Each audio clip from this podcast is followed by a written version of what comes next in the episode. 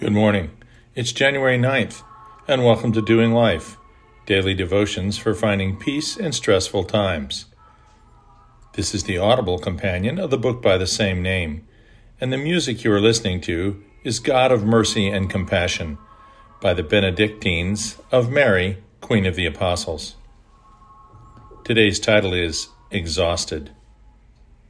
All at once an angel touched him and said, Get up and eat. 1 Kings 19:5 New King James How is it that just living our lives can be simply exhausting from time to time?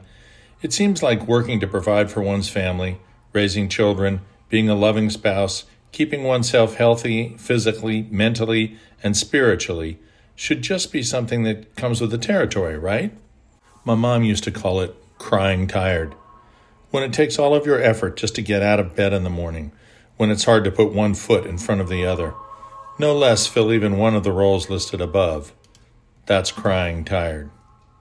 When you're exhausted, it's also easy to get depressed. If you're too tired to play all your roles, then you can easily start to believe that you're just not good enough. And if that's the case, you can start to feel like you're not of much value to anyone. All of us have occasionally experienced these feelings, even in the absence of clinical depression, we can become so tired that the little joys of life simply escape us. When I was a resident at UC San Francisco in the early 1980s, we would work 36 hour shifts, 12 hours off, and then another 36 on, for weeks at a time. I became adept at sleeping standing up in elevators, often missing my floor several times until a kind stranger would loudly ask my floor, often with a gentle nudge. More than once, my 1976 five speed stick shift Celica would roll backwards at a red light as my foot came off the brake, briefly gathering speed before crashing into the front of the hapless driver behind me on one of San Francisco's infamous steep hills. Decades later, I would see my eldest daughter trying valiantly to handle the overlapping total dependence of her one and three year olds while still trying to keep house, work, cook, clean, and care for herself and her husband. I had seen this played out hundreds of times in my own postpartum patients. Physical exhaustion leads to mental exhaustion, and vice versa. During the Vietnam War, the Viet Cong would keep our prisoners awake with loud music and bright lights until their mental capacity to resist simply evaporated and they were left teetering on the edge of insanity. Such is the importance of sleep and the danger of exhaustion.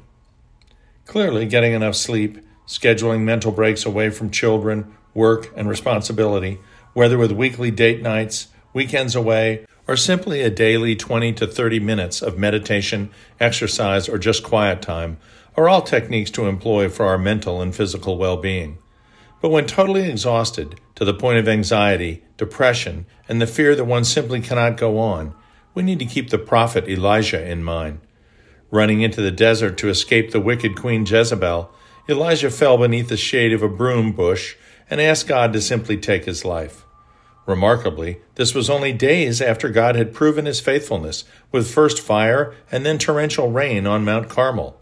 Still, the prophet was spent to the point of mental, physical, and spiritual exhaustion. What did God do? Did he boom out from the clouds a rousing halftime pep talk? Did he explain all the ways that Elijah had brought this on himself and then detail an intricate plan to return him to full power? No he sent an angel who provided water and a loaf of bread and commanded Elijah, Get up and eat. When he finally obeyed, he regained his strength and went on forty days and nights until he reached Mount Horeb and his personal encounter with God Himself.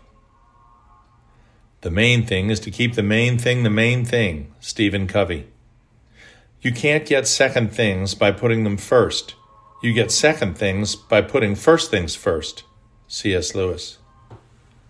Lord, when life gets frenetic and overwhelming, remind me of the angel and Elijah. All I need to do is take the next small step get up and eat. Amen.